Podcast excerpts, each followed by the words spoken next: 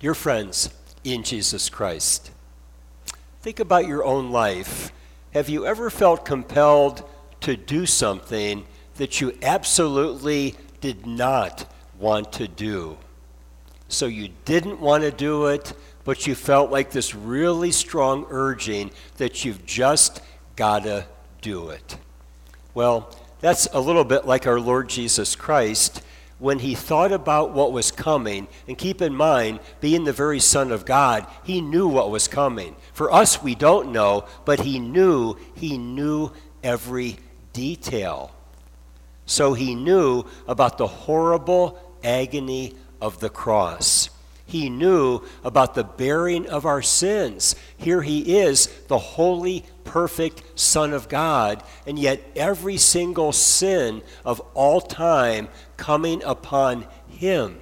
He also knew about the great anguish then of God's eternal wrath that would be poured out upon him and how he would be punished for every sin such a horrible thing. Nevertheless, out of great love for us, out of perfect obedience to the plan of God the Father, he took many final steps toward the cross. In this sermon, Jesus' steps lead to a tomb, not yet his own tomb. We're focusing on the tomb of Lazarus, but even with the death of Lazarus, even with the whole idea of the tomb, how much of all of that had to be going through his mind, thinking about his own death, thinking about his own tomb, and so on. In this first part of the sermon, we come to the death of Lazarus. We're in John chapter 11. We're going to look at selected parts of this. Much of it we're going to look at, but not quite all of it. But first of all, we come to an urgent plea for help. Picking up in verse 1, the Bible says, Now a certain man was sick, Lazarus of Bethany. So the sisters, that would be Mary and Martha, the sisters of Lazarus, they sent word to Jesus saying, Lord, behold, he whom you love is sick. So Jesus knew Lazarus, he knew his sisters, they trusted in him. When Lazarus became very ill, what did they do? They informed Jesus that he was very ill and they urged him to come quickly. They're thinking he's gotten ill, now he's very ill, he's ebbing toward death. Jesus, come quickly and heal him before he dies. That's what they're thinking. What about for us? When we have trouble, what should we do? Certainly, we should go to God and ask but we should always be asking with this attitude, Lord, not my will, but your will be done. In a sense, we're saying, Father, here's the situation. This is my idea. And if you think it's a good one, go for it. But if you don't think it's the best idea, you do it your way and help me to accept whatever your way is. That's the best attitude whenever we are going to God with a request. And then going further here, we come to the topic of initially fear, and then we see some courage. Picking up in verse 7, then Jesus said to the disciples, Let us go to Judea again. The disciples said to him, Rabbi, the Jews were just now seeking to stone you and you are going there again? Jesus said, Our friend Lazarus has fallen asleep. Jesus made it clear to them, Our friend Lazarus, he is dead. But I go so that I may awaken him out of sleep. And I am glad for your sakes that I was not there, so that you may believe. But let us go to him. Therefore, Thomas said to his fellow disciples, Let us also go so that we may die with him. Why were the disciples so concerned? Well, it was a natural thing. If you look back into the Gospel of John just a little bit, we're in chapter 11 now. If you look back at the end of chapter 8 and at the end of chapter 10, you will see that the Jews made two separate attempts to stone Jesus to death. Now he's not in that area, but now he's saying, hey guys, let's go back into that area. Let's go back and raise Lazarus from the dead. And they're thinking, Jesus, this time they might stone you to death, and they might stone us to death too. So they are very concerned about going back into that same place. However, though, we see Thomas, he speaks up. And why does he do this? He speaks up because he knows that Jesus is the Christ. He has his trust in Jesus as the Christ, and he is willing to follow Jesus wherever he goes. So he's willing to follow him there to Bethany, and he's willing even to die with him. That is what Jesus is calling for all of his followers. Are you that way? Am I that way? Do we have our complete trust in Him? Do we know who He is? Are we willing to follow Him wherever He goes, wherever He wants us to go? These are things that God is calling us to be open about. He wants us to be courageous. He wants us to know that even if we would die in following Him, that's not a bad thing. When we die in Christ, then we are immediately with Christ. God wants us to have this understanding, this attitude, this belief, this confidence. Coming to the second part, then, this is where Jesus talks about himself being the resurrection and the life. And we come now, first of all, to the situation in Bethany. Picking up in verse 17, the Bible says, So when Jesus came, he found that Lazarus had already been in the tomb four days. Let's just try to understand this a little bit better. Keep in mind that everything in the Bible, it's all true. It's not like just made up stories or something. It's all true about actual people, actual places, actual events. So, trying to understand this a little bit, Jesus came, but where was he coming from? Taking a look at the map here for a moment, Jesus was in the region of Perea. So, looking at the map, you can see that that's the area that's shaded in green, and that is just east of the Jordan River. So, Jesus was there, kind of taking a break. He's out of the region of Judea, and it's a place where he can relax a little bit. But where is Bethany? Bethany is there near Jerusalem. If you take a look, you can see Jerusalem, and then you see Bethlehem, and then you see Bethany forming a very nice little triangle. So Bethlehem and Bethany, very close to Jerusalem. Lazarus is there in Bethany, and now Jesus is saying, hey guys, let's travel back over there, let's go to Bethany. So that's the situation. Then the Bible goes on to say, and many of the Jews had come to Martha and Mary to console them concerning their brother.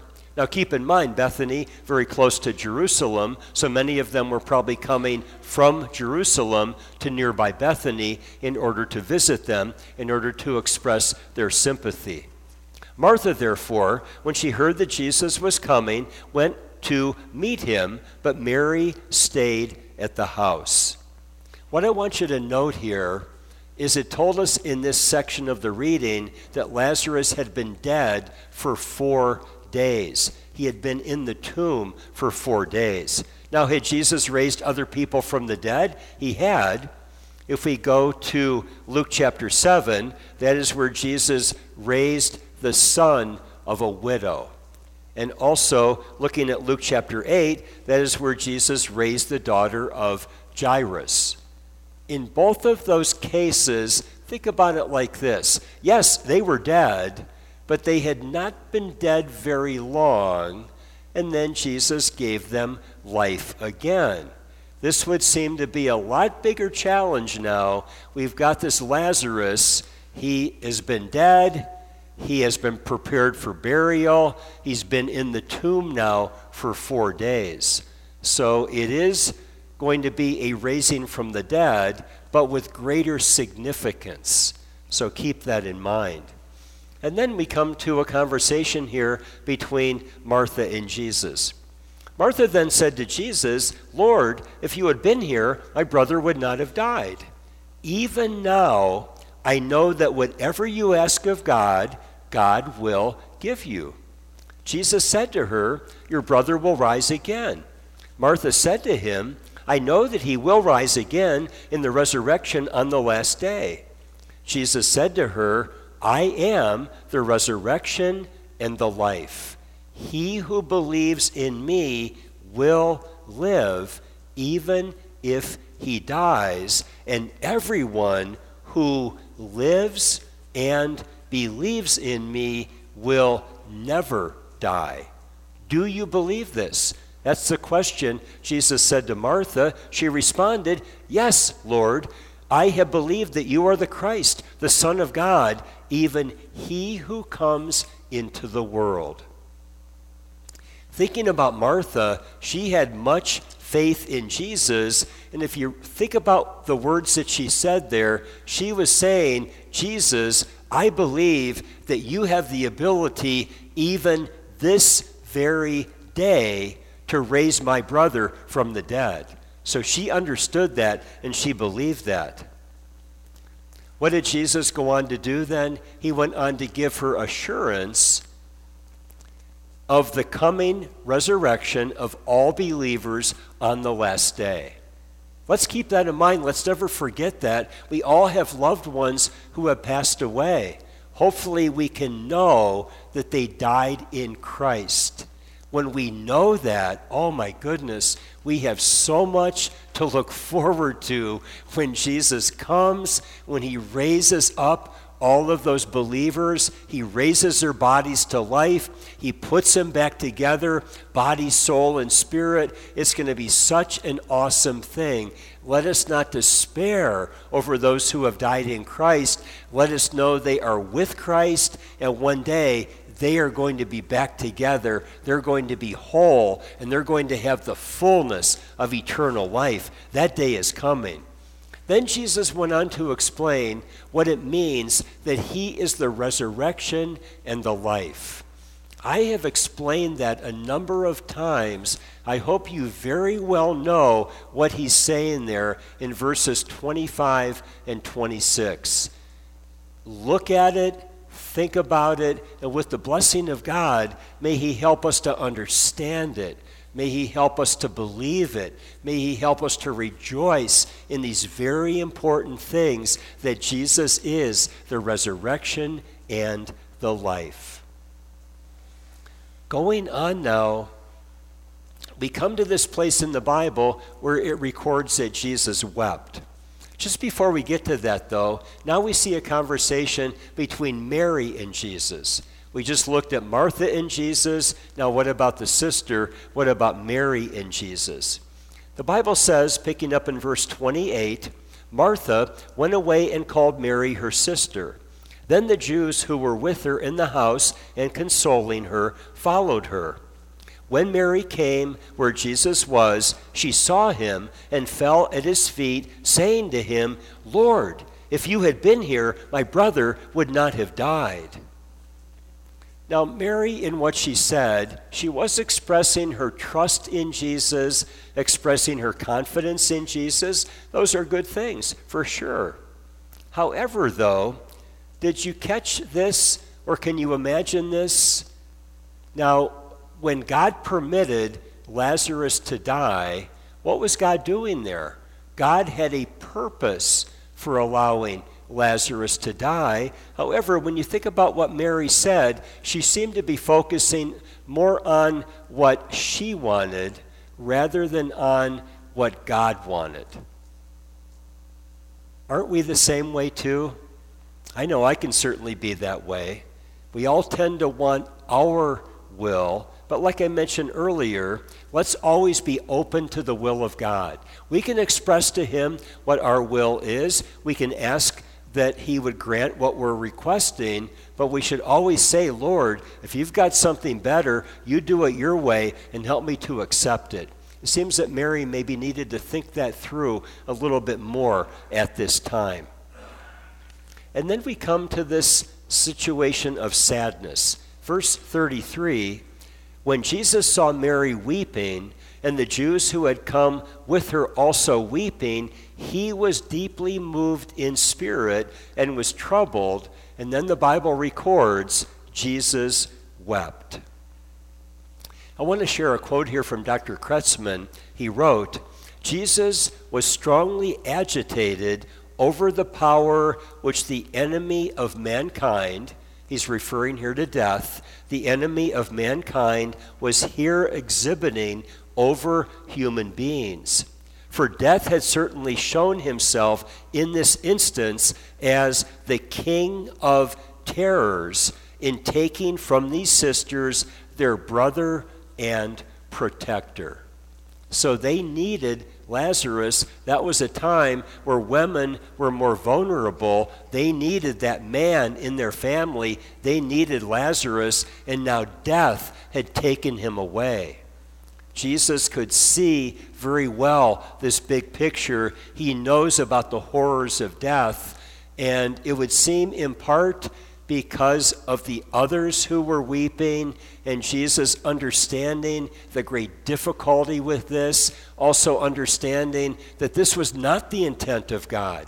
The intent of God was never to have death, but to have life forever. He can see all this coming together and he's moved to weep himself. And then we come to something amazing here. We come to the final section where Jesus raises Lazarus. First of all, before we get to that, let's understand that belief in Jesus should have no limits. It should have no limits.